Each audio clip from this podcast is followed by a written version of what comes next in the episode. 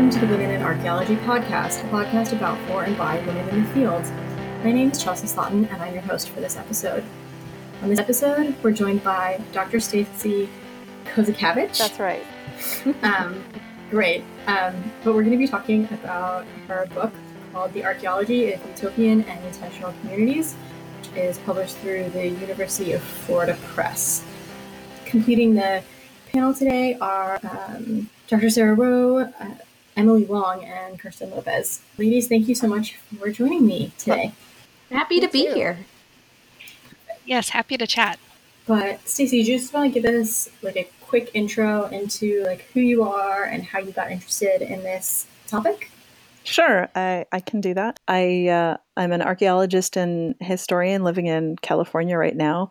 I work in CRM, with a company called Paleo West. But uh, in earlier in my career in education, I was a, a, grad student at UC Berkeley and a grad student at the University of Saskatchewan in Canada. And I first became interested in the idea of intentional communities when I was working on my master's thesis project in um, at the University of Saskatchewan in Saskatoon. When I was interested in the um, the early sort of European agricultural settlement of the area because I have a family background in that. But whilst kind of seeking out archaeological approaches to that history, I, I came across Doukhobor sites in Saskatchewan. And uh, the Doukhobors were a 19th century Christian sect who immigrated from originally from Russia, but had kind of been been around uh, the the Transcaucasus region and they they came to western canada in 1899 fleeing persecution and set up these communal villages. And there are a few dozen of these communal village sites you know in different levels of preservation around saskatchewan.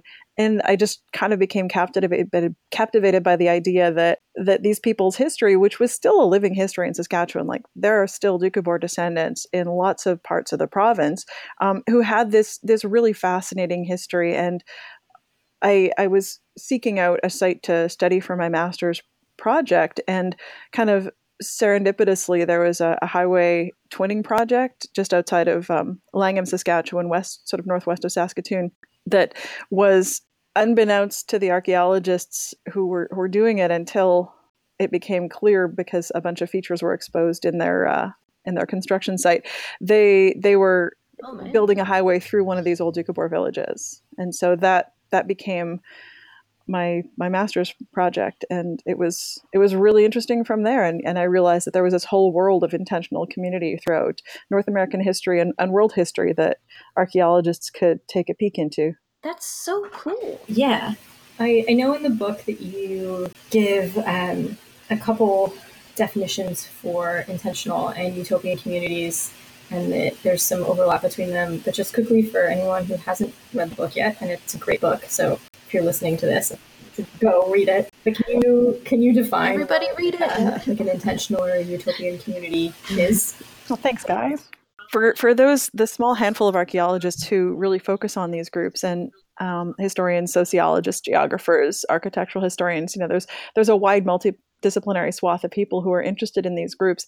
And um, intentional communities has become the, the, the term kind of more uh, driven by an anthropologist named Susan Love Brown and developed in subsequent years by different different people researching the groups we like intentional better than utopian. Utopian is the kind of popular term that if you say something is a utopian community, people listening kind of know what you're talking about. You know, it's a group of people who envision a better world. They might see, they might do it because there's some kind of situation in the society in which they're living, which is which is just not acceptable to them. Whether it's you know in, in early 19th century America, there was increasing you know urban industrialization. There was um, a lot mm-hmm. of um, upheaval in in the relationship between people and labor and um, families and agriculture. You know, there were a lot of factors leading into drawing groups at that time to religious communities or spiritual communities or different kinds of intellectual communities to try and seek a better path. And an intentional community in that regard is, is a group of people who wants to separate themselves from society at large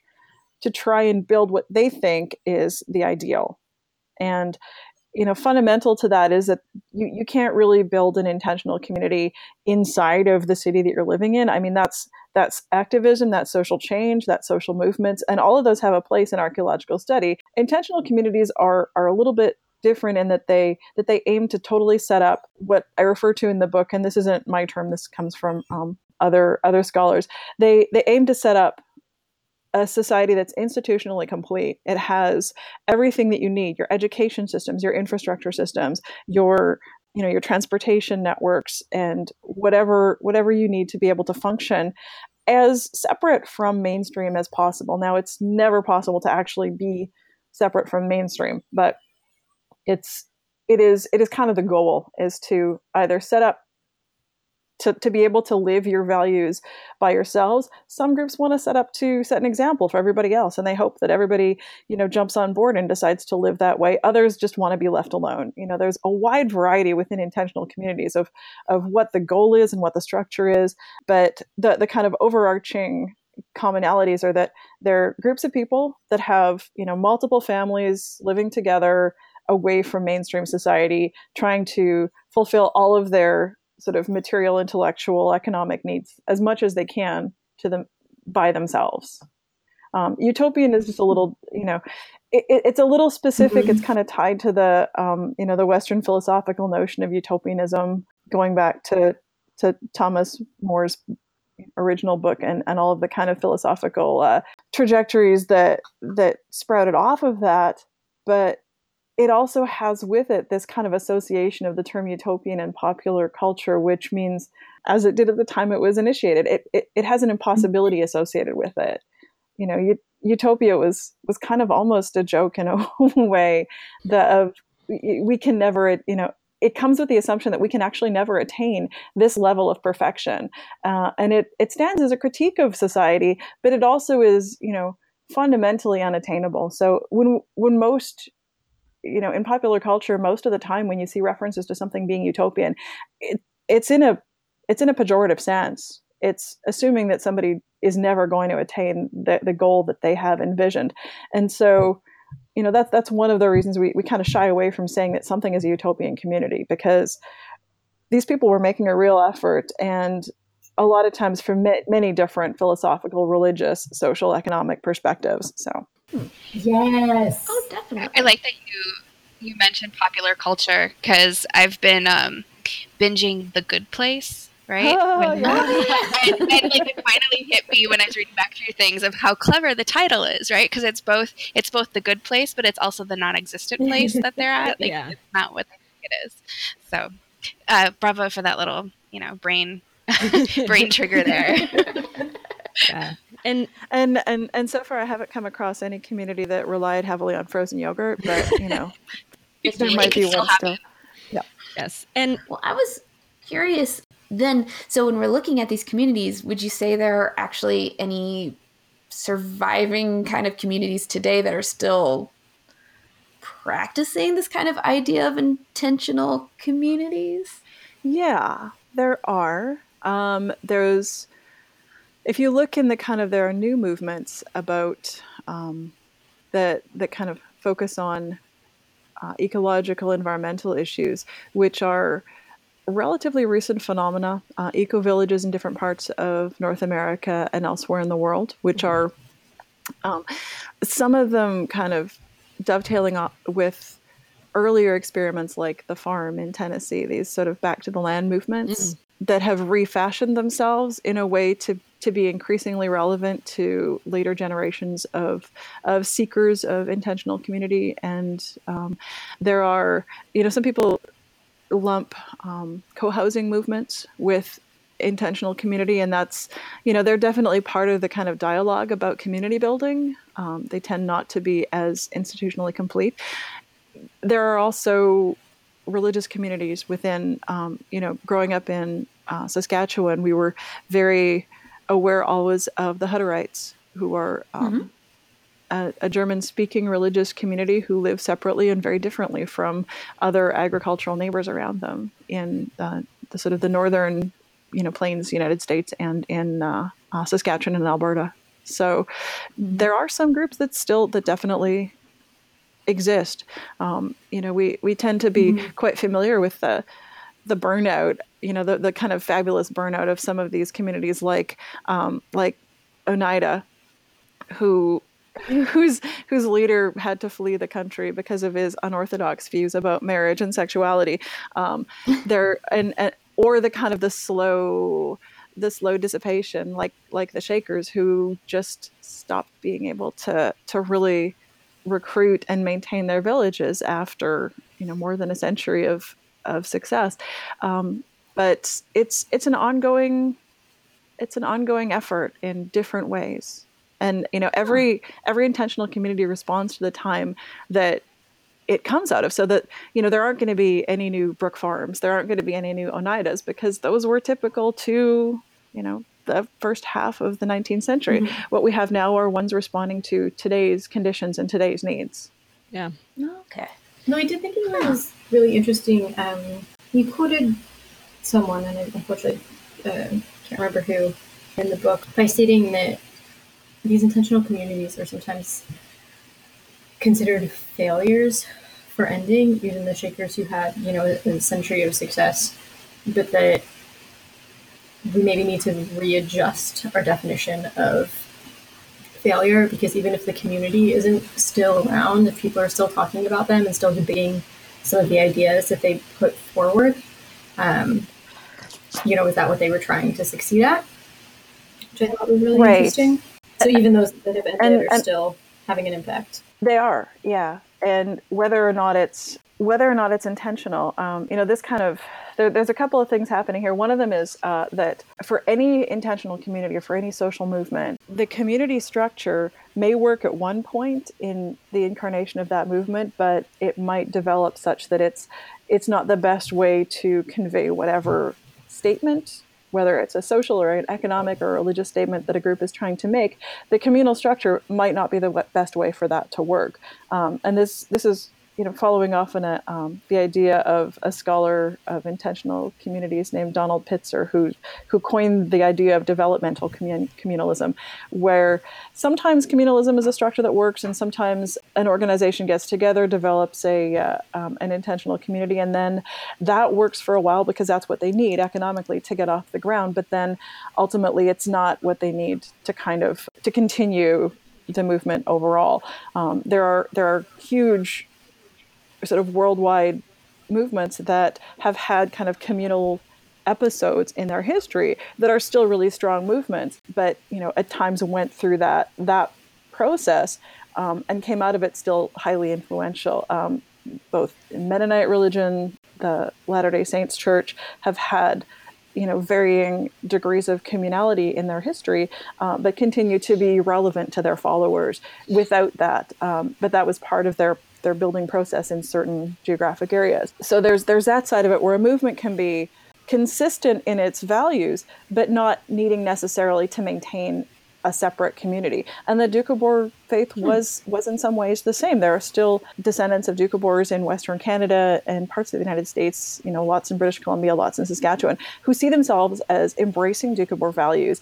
Um, communalism is what they needed at the time that they immigrated to Canada to basically make it economically and to and to keep their families intact and to be able to support themselves. Um, and it also supported their idea of egalitarianism, which was fundamental to their faith, and other aspects of their faith, including nonviolence, um, vegetarianism, have kind of gone through different levels of um, of importance and significance. The ones that they've held on to most uh, most strongly are the nonviolence and the way that the faith is practiced in a fairly egalitarian way within the church, that there isn't a, a real formal church structure, there isn't an official clergy or, you know, uh, a really highly institutionalized church building. And those are all things that were that were, you know, fostered and nurtured within a community environment, but didn't necessarily need to exist solely within that kind of environment. So there's there's these kind of groups that definitely have they find it useful and it helps, but it isn't it isn't absolutely necessary. Um, there are also influences coming from intentional communities where the community, like a specific community itself, might dissolve and dissipate. You know, it might not have had enough actual, you know, cohesiveness of thought to begin with. Um, but the members of that community might move on to other communities. Um, they might move on to, to other social mm-hmm. movements that are aligned with what their community stood for in the first place, like the Kaweah Commonwealth folks, they were also labor activists, a lot of them. Um, one of the. And I thought that was such a cool passage in the book, how it's like a response to the labor, like the, the the cruelties against labor forces in San Francisco. Mm. I was like, whoa, that's really cool. That yeah. that kind of came about with that providing like safe working conditions and whatnot. But they also show a really, really dark side of that labor movement yeah. as well, in that they were fundamentally really racist. Um, they that, were that they were a strong part of the and you, you gotta you, you gotta take the bitter with the sweet with these with oh, these oh, communities when I mean anybody we study in the past we have to expect them to be human and yeah. we there there were times working on my dissertation research that I just did not like these people but they had a story to tell yeah. so, was there any group that you particularly like? I like this group best.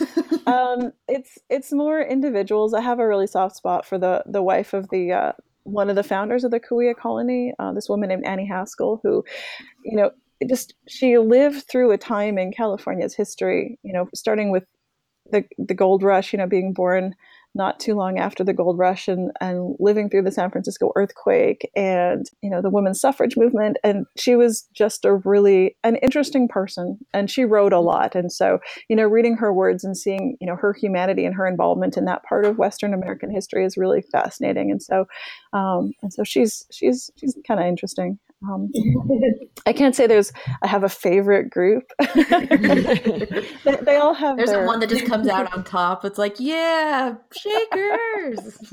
if, if I felt that way, I probably would have joined one of them, but I haven't yet. Try to revive the Icarian movement or something. I don't know. yeah. I mean, I think it's a really interesting throughout the book. It's you can see how people are the tension right between the ideals that the communities have and then the practices of the people who in many cases are coming from the broader social context into this new new environment and trying to adapt or trying to follow or trying to retain um, the you know the, the case study that you have in california in particular, like this egalitarian ethos, this socialism, but still encouraging or allowing private property. And so the amassing or um, maintenance of wealth by some families and the poor conditions of others really reflecting the world that's around them. Right. Yeah. You- and and that tension being you know maybe in part what causes the experiment to to fail as a as a, a sighted community. Right.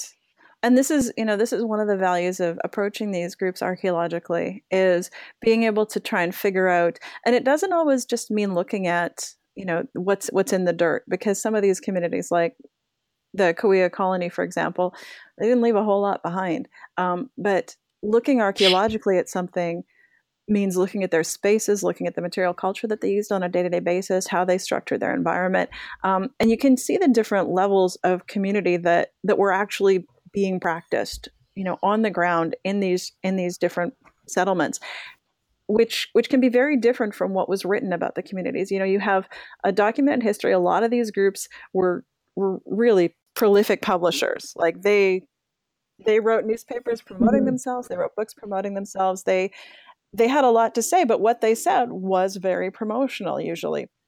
Then you had neighbors who were writing newspaper articles about these groups and saying, you know, these weirdos are are kidnapping families and taking children away and, and they're terrible and they're a threat to our society. And so you get some really different perspectives on communities from the written record, from the documentary record. Um, oh, I'm sure. And a lot of those are either kind of, you know, a couple of mm-hmm. individuals who might be publishing from within the community who are speaking for the whole community but might not be representing what's really going on in the community at all. And so taking an archaeological perspective looking at all these different levels of activity and involvement really really kind of helps you get a fuller picture of you know where these folks were coming from. You know we had it at the Kaweah colony. There were families who were the the families of you know fairly affluent lawyers coming out there they didn't they weren't giving up their whole lives to go join this community. They still had you know property back in the bay area. They moved a bunch of furniture and lived in a tent and it was kind of a nice um you know a, a diversion for them in some ways. Uh, but within that same community you had individuals and families who had who, who didn't have anything. Mm-hmm. they they gave up all they had. They moved away from their homes. They took a humongous risk in joining this group. And so they had a lot more to lose And here they were in a situation where their investment was a lot different from some of their neighbors. And so it was right. that particular circumstance was never a truly egalitarian situation. Mm-hmm.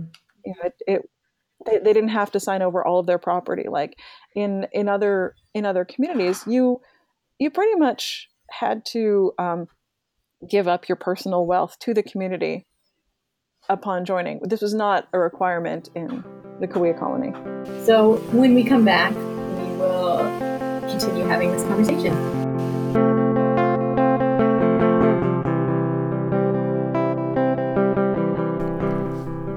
during this break, why not check out the Women in Archaeology blog and see the types of posts we've been putting up over the last two years. We have been discussing many different types of topics from surveys that have been done in the field on what archaeologists are experiencing, all the way to just random subjects that interest us at this time. You can also see the backlog of episodes, and it's also a way you can contact us about your interest in the episode, and any topics you would like us to cover sometime. Again, thanks for listening.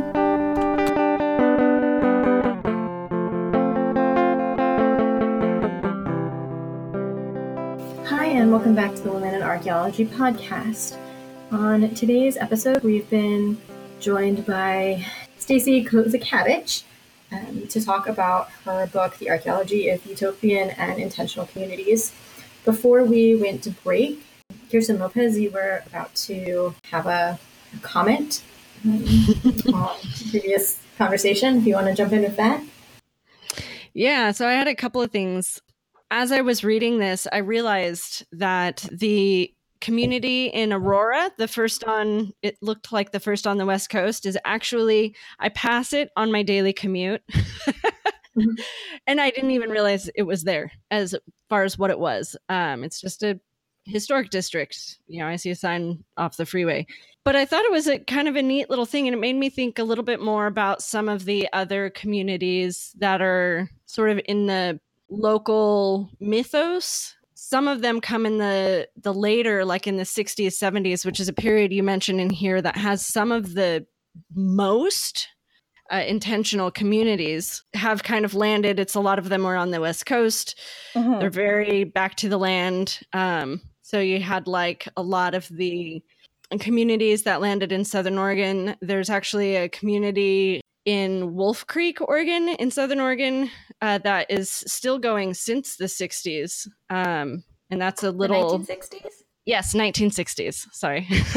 oh, um, so that's kind of fun. Um, and then one of the more infamous, and I wanted to get your opinion because you, you Stacy, divided out um, like company towns and uh, sort of a, what seemed to be a degree of insularity um, right. in defining the utopian and or intentional communities. Yeah. So there are two in the Northwest here. One is um, here in Portland, we had the Rajneesh community. oh, I was yeah, going to ask the Netflix, the Wild Wild Country. Yeah, yeah I'm, I'm watching that too. yes. So that's a, a whole, I mean, it was very much a religious insular community that ended up not only lashing out at the outer community or mainstream community, uh, but took a lot of bizarre political action and tried to change the mainstream society at large from mm. within their little bubble. Um, so I yes. wonder how they fit in your definition, just to get a clearer picture of of how some of these communities that seem to straddle that right yeah. fit in. And that's i mean they're a good example of um, it was you know a social and religious movement for whom separating um, increasingly from from the surrounding society and yet trying to set up their own economic support while using the the kind of you know the, the bigger economic infrastructure outside whether they're you know producing something within and they're selling it outside like the shakers did or they're they're running other businesses to try and support themselves um, that's i mean they're absolutely an intentional community um, especially in in the oregon instantiation of their of their group. Yeah. Um, and the other one that i had in mind kind of sits more in the company or corporate town which is hanford. That was in Washington, and that's a Manhattan Project a company town, sort of, I guess, government established community that built uh, nuclear warheads during World War II. Right. Um, so that is a current uh, it has been established as a national historic historic district and it's under the parks management uh, nps man- management uh, mm-hmm. uh, now and i wasn't sure because it's not necessarily a company but it definitely fits some of the company definition that's laid down in here in that it's the ideal the way that that the the community is built is like the goal is more akin to like a company town or institution to where you have everything is to the extreme ideal of the outside um, mainstream community. Absolutely. Yeah, that communities like that are and I mean that's an interesting one certainly because it had to be for for the security of the people working there and and neighbors and what they were actually working on, it needed to be fairly isolated. Um, mm-hmm.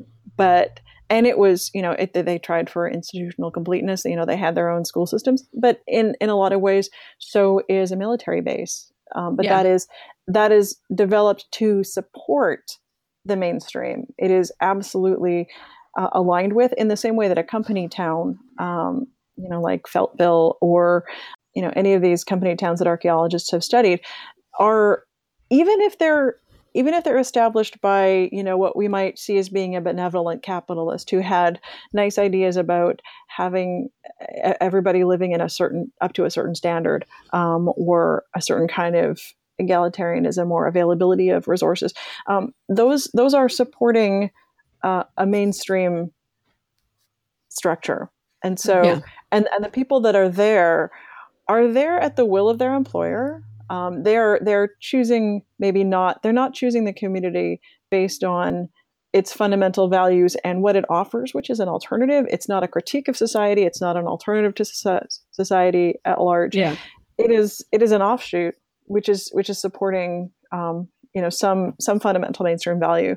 So uh, you know th- those those are a distinction that are are really interesting phenomena. Um, yeah. But not not quite into you know it's it's like how big are you going to make your tent for intentional community and i think the oh, cutoff oh, yeah, really yeah. is this sort of um, it's it's either a rejection or a critique or a separation from mm. whatever mainstream they're coming from it, that has to be there um, and mm-hmm. and if it isn't it's you know still worthy of historical mm-hmm. archaeological study but it just doesn't maybe fit into this particular category awesome I'm out of curiosity so when you're looking at these communities how do, how are you looking at it in terms of the archaeological records? We know you're looking at documents to try to get a history of the place and mm-hmm. why people were creating these places, but when you're looking just at the cultural material itself, what kinds of things are you looking for?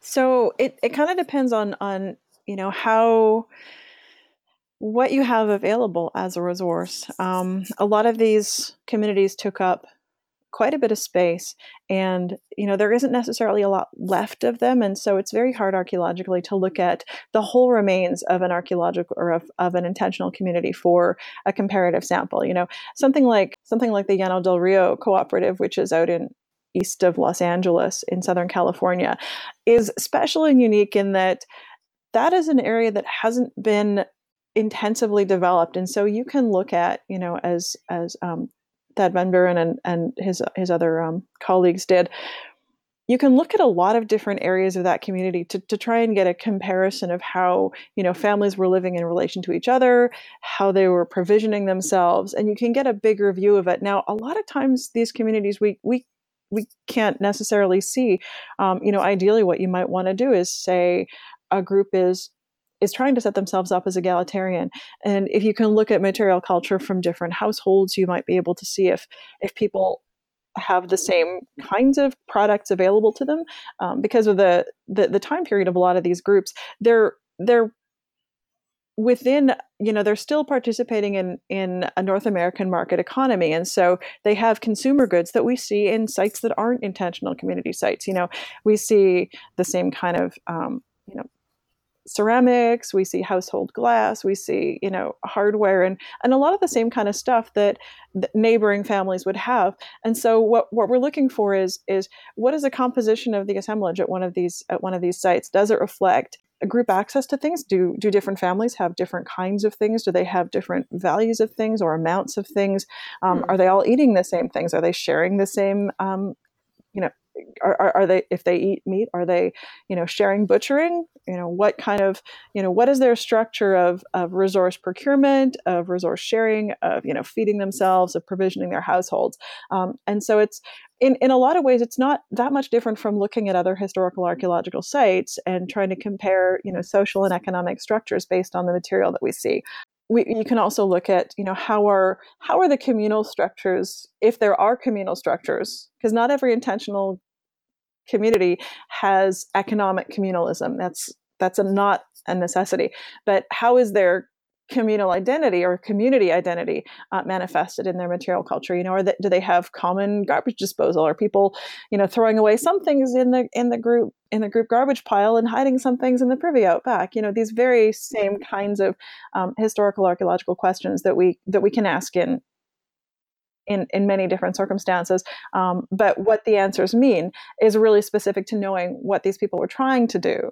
And and so that that's kind of one level of it. And and this is you know something that i ran up with against with the Doukhobors, which they have a certain historical, um, you know, there's a certain historical understanding of what their values were when they were settling in Saskatchewan, um, and a couple of those values that are maintained in, until today by a lot of their descendants is that they were primarily vegetarians and that they were abstainers from alcohol and tobacco. You know, the archaeological record didn't really support that statement about them. Oh. Um, but that does not and and and then you get into having to have you know a, a conversation with descendant communities with other scholarly communities about what they actually were doing versus what the written record says they were supposed to be doing what their descendant communities say that they were supposed to be doing and for the people living on the ground at that time what it meant to them to be a Doukhobor.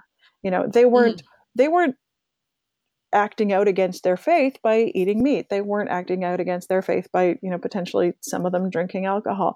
Um, they were bringing with them traditions from where they had lived previously. They were using the resources available to them, but were they still practicing their faith? Were they still fundamentally nonviolent past and economically communal? Yeah, and so it really opens up the possibility for conversation as opposed to saying, "Look, they were not."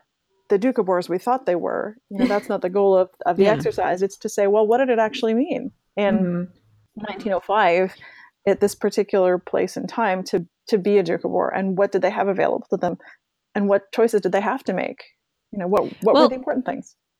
And I can imagine this also brings out a little bit of the humanity of it. I mean, you know, a past that's so idolized or it becomes sort of an institution, whereas you kind of lose a little bit of like what it was to struggle with that settlement and, you know, habits that they may have meant to give up um, that maybe they struggled with, you know, on an individual level. You know, there's right. there's always those remains of, you know, something happened you know, Johnny decided to get a drink or whatever. Yeah. Not saying that's what happened, but these they had right. these intentions obviously and they, they were striving to live up to them but that doesn't always go as well as the really fabulous discussion on the llano del rio mm-hmm. um, it, conundrum in their uh, architecture or lack of landscape planning yeah or tr- attempt yeah they couldn't well and that's that's the net you know another another archaeological approach is to look at how they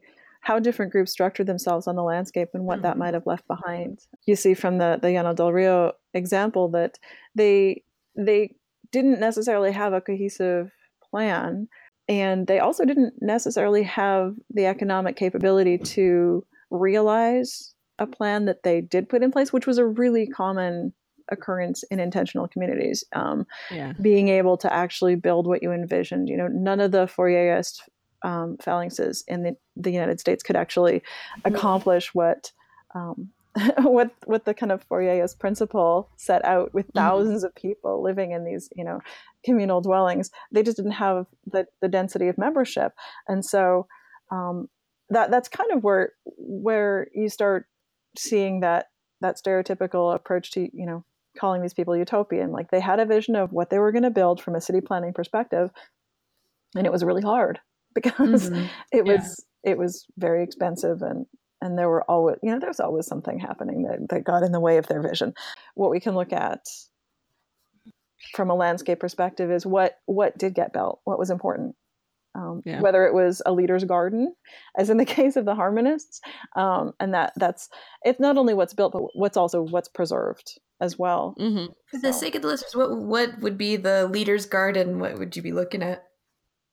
In the leader's garden in that case you know why is that important? What does that say to the community? What does that say about the community? Um, are they putting exotic plants in it? I mean the um, the harmonist gardens folks studying those now are looking at how how those reflect or embody different traditional either biblical principles or sort of german cultural principles? Or are you looking at in certain circumstances an economic garden? Are you looking at exoticism embraced? You know what you see in in these kind of landscape studies is is you know what what was this trying to convey to people? Mm-hmm. you know there is is it an ornamental garden or a vineyard?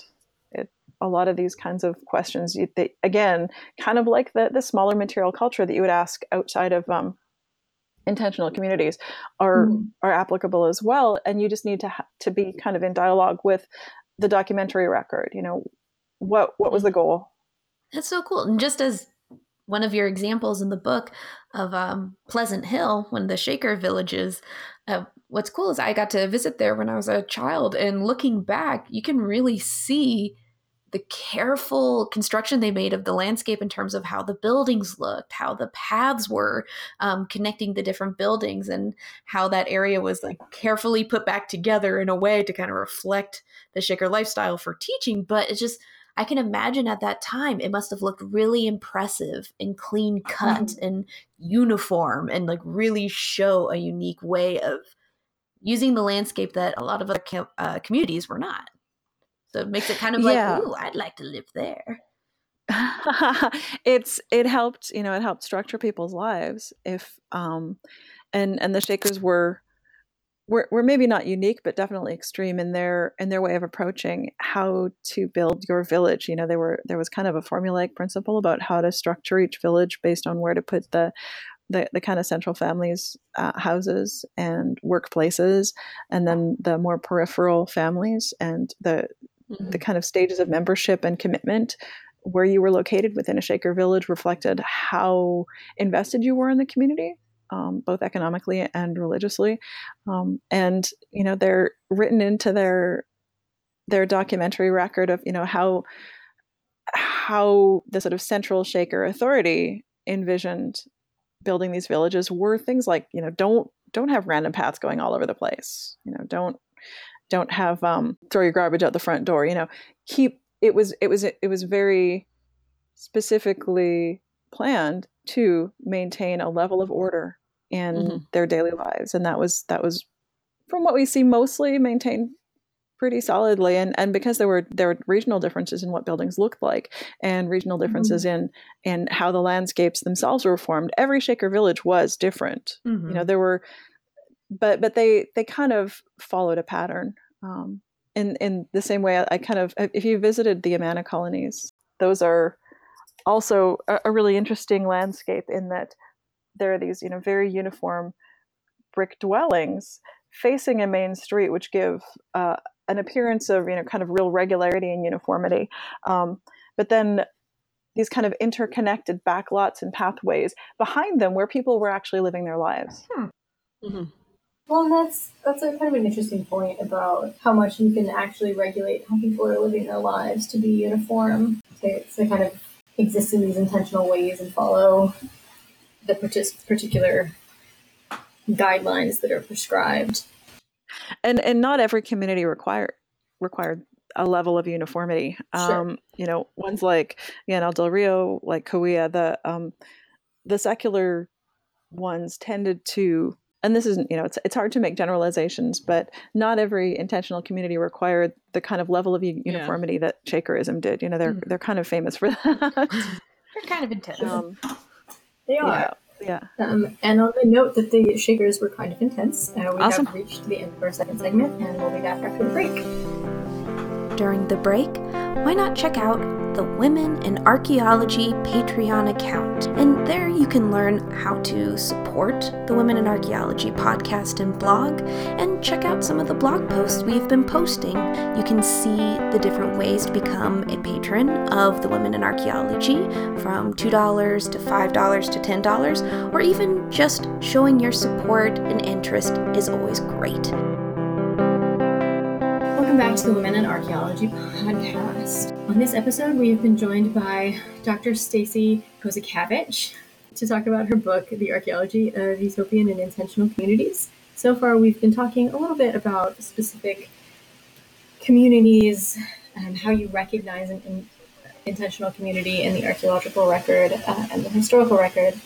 But in this last segment, we're going to move into um, a little bit of like why you should care, why it's relevant today. So I know some questions came up over the break. So I'm going to open up the floor to whoever is desperately um, dying to have their question answered. Well, I just wanted to I wanted to chime in. Sorry. Um, so I'm coming from a not historical archaeology background, and I'm actually looking at um, a community that's 4,000 years old, uh, or existed 4,000 years ago, and finding some of the similar patterns, this multi-scalar approach. But of course, I don't have the nice documentary evidence of them saying, yes, we are moving off and living in our own way and um, trying to, to do things differently. We talked a little bit about how you can look at an intentional community in the absence of some of those documents. But I guess I, I wondered if you could speak a bit to, you know, how much of it is like a Western phen- phenomenon. I mean, obviously, there's ashrams in India and things like that that are also groups that intentionally live apart. Um, but I just in your in your work, if you've come across other movements that are in very different cultural contexts or in other places globally, uh, so wondered if you could contribute that. And that's that's an, an excellent question and, and this is where I just have to admit that the limits of my own sort of scholarship so far is that I've focused on you know North American, um, fundamentally Western um, communities, and it is it is a critique of sort of you know broader archaeological publications, and it's a fair one that you know my book and um, a historical archaeology uh, volume that we put out you know over a decade ago now um, do focus on North Americanism, um, and there there is there are broader movements, but the ones that I know about tend to be, you know, there's there's a, a history of intentional community and, and communalism in Australia. Um, there is in different parts of the United Kingdom. Um, some of the the movements that were were central to the, the early intentional communities in um, in North America were European in origin. You know, there was the French Icarians and the Fourierists. There were uh, a lot of German Anabaptists and German Pietists who set up communities, um, and and the, the Shakers again that while they grew in um, in the United States, their origin was was in England, and so there, there's definitely a Western focus. It's not. I focus on um, North Americanism just because this is where I am and there's only so much that I can do mm-hmm. in, in the hours of the day. Fair and, enough. um, and and yeah. yet at the same time, you know, groups like the Moravians, you know, kind of Western based groups like Moravians and Mennonites have expanded well across the globe into South American countries, into Asian countries, and you know outside of European contexts and Western contexts, and so uh, it's there. And so anybody that's really inspired by looking at that, also by you know looking at at the fluorescence of intentional community in completely different non-Western, um, modern cultural context. Yeah. That's I invite them to do so. I encourage them to do so, and I would love to read what they find because it's just outside of my breadth right now. Um, it's you know I, I think that what we've found is is that the the growth of intentional community is kind of it is it is a part of growing western modernity. And so you know we see these kind of reactions to society and industrialism and increasing urbanization um, and critiques of of those patterns in western society. Um, and so it's sometimes hard to to transfer um, what we understand about intentional community back to like a 4000 year old you know community who's you know we don't have literature from. Yes. because what does that mean to be community? Was that was that mainstream or was it not? And it can be really hard to tell. You need you need a lot of context to be able to understand if somebody was trying to do something different and mm-hmm. what exactly that was. That's really cool. But you can you can still approach mm-hmm. some of the same archaeological questions though about how you know from right down to how how were people orienting their homes you know how many people lived in a house were they facing each other were they all the same um, you know all of these questions of social status differentiation mm-hmm. Mm. um, we you know are connection to external groups mm-hmm. trade items mm-hmm. that's yeah. right yeah and connection to external groups was it's a common thread in intentional communities um, you know there was there was always going to be a flow of, of goods and resources in and out of these communities uh, because just by necessity you could only be so self-sufficient when most of your population is is already based in you know are, are originating in modernizing western context where there's increasing reliance on commercially produced goods.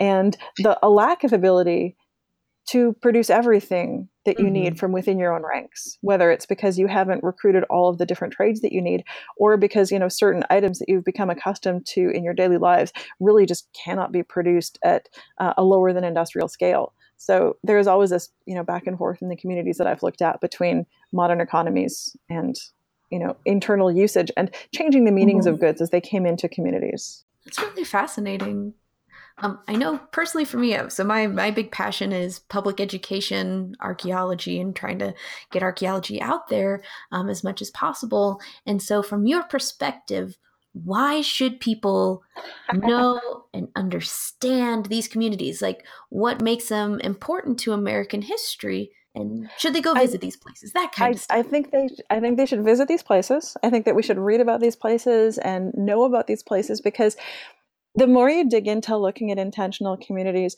the more you just keep learning how many of them there are. You know, there are, like you were mentioning them. I forget which one of you was mentioning the, the Oregon communities. Yeah, Kirsten. Yeah. oh, perfect. Um, there, there are so many. Um, you know, have you have you read Eden Within Eden? I have not. Okay, so it's a book by uh, James Kopp, who um, who looked at you know it's a volume of Oregon's intentional mm-hmm. intentional communities. It's, yes.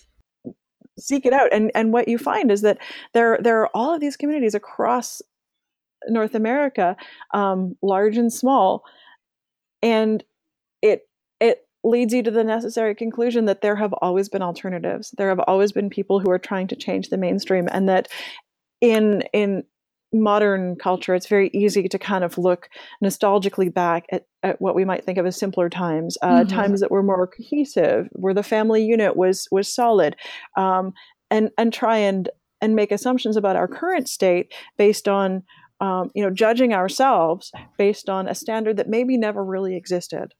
And so we have to understand that there have always been people critical of society and trying to make mm-hmm. other alternatives viable and some of those have actually formed the the, the society that we live in now. You know, the um, the influence of both mainstream, you know, kind of on the ground labor activists, as well as these, you know, communities who who were, were kind of offshoots who tried to, to set up a new pattern, um, they have influenced the way that we have structured our expectations of fair labor practices today. Um, you know, we we owe a debt to people who were radicals, mm-hmm. and and so history is not without radicals who were influential. And so that forces us not only to consider the views of others today that we might find challenging but also to recognize that those views might have influence on our future and you know to try and, and understand better how modern protest movements modern um, um, alternative communities might kind of then reflect back in our own future structure. So I think it's it's important to recognize that complexity mm-hmm. of of social, economic, religious history, um, but not necessarily be you know too rosy about it. Some of these communities had mm-hmm. horrible views that we would never want to espouse today, mm-hmm. um, and so you know just as many of them are kind of cautionary tales. There was um, a, a little community um, in mentioned in the kind of Bible of California utopian communities called California Utopian Communities by, by Robert Hine, uh, a group called Holy City, who were really not in keeping with what we would want to, you know, they they their their views on on race and gender and society were not consistent with what you know an average sort of progressive thinking person who might be interested in studying utopian communities it flies in the face of your your kind of stereotypical idea of mm-hmm. the, the, sort of the 60s communes that we immediately go to in our mind when we think of communal societies mm-hmm. Um, mm-hmm. which in themselves were pretty fraught places so um, it's it's it's about complexity not about um, nostalgia that, that yeah. we need to learn about these. But when we're visiting them, though, we also have to see, you know, their tourist sites are now structured for a couple of reasons. One of them is to kind of support what what our values are today. Mm-hmm. Um, and so, you know, Shaker historic sites are beautiful places full of tidiness and order and amazing furniture that we can buy and then take into our homes.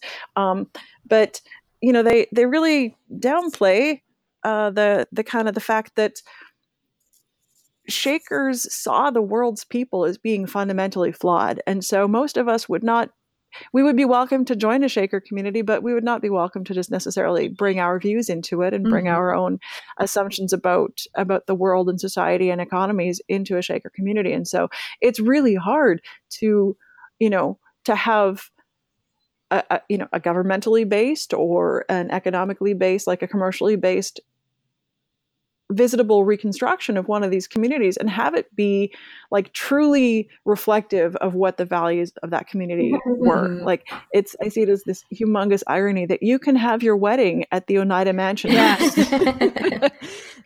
that I do remember that in the book. right. And and I mean hilarious. The, the mansion house needs to support itself as you know as a not, not necessarily a business but as an institution mm-hmm. and so you have to take these economic opportunities and you know so bookings for events probably you know go a long way to both popularize themselves get more visitors support mm-hmm. themselves maintain mm-hmm. infrastructure and and you know basic building maintenance um, but you know a, a traditional sort of two person marriage goes absolutely counter to what that whole group was built on, which was that you know the kind of John Humphrey Noyes complex marriage view where there there was no attachment to the material world and to each other, and and you know individual possessions were were discouraged in mm-hmm. in sometimes kind of very extreme ways and and individual friendships and attachments and pairings were were absolutely against community standards so it's you know it, it's a struggle to you know how much do you tell about a community or how much do you embody about a community when you're when you're building one of their sites it's it's a a, a tough it's a tough balance and so visiting these sites you know go and look at them but also ask what what was mm-hmm. the fundamental structuring principle mm-hmm. what were they mm-hmm. trying to achieve mm-hmm. what were they trying to reject or critique about mainstream society mm-hmm. um, and then what is this site trying to tell us about us you know are are is it trying to kind of co-opt a society's you know beautiful aesthetic like with the shakers and bring it into american mm-hmm. society mm-hmm. as part of our shared heritage it is part of our shared heritage but it's a lot more complex than just you know awesome peg rails yeah. Um, some really great chairs yeah yeah um, or is it trying to like if you're visiting uh, the moravian vi- village of old salem is a great historic site. Um, but a lot of these these sites and, and, and the Shaker sites are are um, this is in um, North Carolina, by the way. Old Salem, great historic site, really like it. It tends to uh, kind of glorify traditional lifeways, a kind of you know small scale production, you know, craftsmanship, uh, agriculture, mm-hmm. a kind of an old timiness, which yeah. is which is lovely, but that wasn't no. special at the time. Everybody lived like that then. You know, mm-hmm. look, these people made their own pottery. Yeah. so did, everybody had to. I mean, there was there was a lot available, yeah. you know, commercially, but there was also a lot of you know craftsmanship and and and making these these folks and, and shaker sites do a good job actually of, of of casting them you know to some extent as as technologically advanced because they were yeah. because of the the kind of scale of their communities, they could start trying to develop and manufacture things in new ways. um, that that were technologically advanced, and it's it's something that you see in um, in the Hutterite communities that exist still mm-hmm. in the northern plain states and provinces that they, these these people are not Luddites. They because they have a shared economy with a larger group of people than your average, you know, mm-hmm. family farm, they can afford some very modern uh, machinery and technology mm-hmm. to use in their agricultural production, which gives them an advantage over you know other neighboring farmers in some in some yeah. ways. And so, um, looking at how it's it's important to look at how these groups maybe embrace technology at the time that they were living in, mm-hmm. which now to us looks adorably old timey, yeah. um, but at the time was was very futuristic, potentially yeah. futuristic, yeah. Um, and and forward looking and making advancements in in efficiencies and and you know the whole shaker broom thing was they yeah. they they patented a great many different varieties of things, um, and so when we're visiting these sites that you know that might look charming and rural. Uh, that's that's to our eyes now. Oh, the futuristic! I was remembering the um, uh, de Rio, mm-hmm. the Alice. What's her oh, last name? Oh, um, the like the kitchen situation. So you the, had the like belts, right? Yeah, conveyor belt delivery yeah. of food to homes. Mm-hmm. Yeah, what she like projected was going to be the thing, and I'm like, uh, wait, what year was this? Because they had like automobile roads that were extremely right. wide. I think yes. it was like 80 feet wide for the road mm-hmm. and 100 feet wide. And I'm like, dear God, what are they driving? I'm like, oh, it's 1917. And her. It's a projection of like what the future, what they wanted it to look like. And her vision had this auto track surrounding the whole yeah. outside of the village, too. Like, that was. It was really very futuristic and you know concrete houses you know these kind of architectural advancements that were supposed to liberate households from the drudgery of of domestic labor you know centralized cooking mm-hmm. centralized laundry so that especially women so that you know the people in the community but in in her case especially women could be working on something else you know could be advancing artistic scientific mm-hmm. um, trades you know they, they were contributing to the community beyond just mm-hmm. yeah washing the dishes and it was um, in, and and so it was interesting to oh sorry it was interesting ahead. to see that contrast between their interpretation of what feminism could be in the future and how that would have how they saw that playing out being mm-hmm. bizarre conveyor belt food delivery systems and automatic laundry like versus yeah yeah it's it's obviously nobody wants to cook and so that this is and and you know now it's it's so popular to have your own you know, chef scale commercial grade kitchen in your own home because it's become um, fashionable to be a gourmet chef because eh, it's because it's not the level of drudgery we don't have to get up in the morning and, and yeah. start yeah. the fire in the wood stove well and some of that and you know some of that like a chicken. futurism was sort of realized in the 50s with the advent of the um, microwave. microwave dinners. Oh yeah. Like right. so you have like yes. what now? Generations that don't know how to cook. And i think that's why like this whole you know like the ability to cook and even the back to land movements that popped up in the 60s 70s and 80s is and continue i think to some extent um, with like the eco villages to be like these are skill sets that we should have in theory like we this is a lost part of mm-hmm. our shared heritage as so there's stuff we can definitely right. learn from these communities yeah. well and i think i think that there's there's a a bit of a a challenge in in the idea between you know the kind of the back to the land self sufficiency movement of now um, versus yeah. what these communities were trying mm-hmm. to achieve, and in in disconnecting cooking and laundry from the individual household, it assumes that you will stay connected to community and that you're necessarily self reliant, that everybody has a skill and a talent, and that you throw that yeah. into the community. Um, whereas the mm-hmm. kind of movements to reconnect people with the sources of their food now and to, to their own food production is is much more an individualistic kind of mm-hmm. a um, yeah a movement so that you know we all want to be self-sufficient and you know create all of our own household goods. And i'm not saying that that i want to do this. I'm just saying that this is kind of the you know the one of the ethics of this this movement which which means that you don't have to rely on somebody else. In in a community you have to mm-hmm. rely on other people to help you.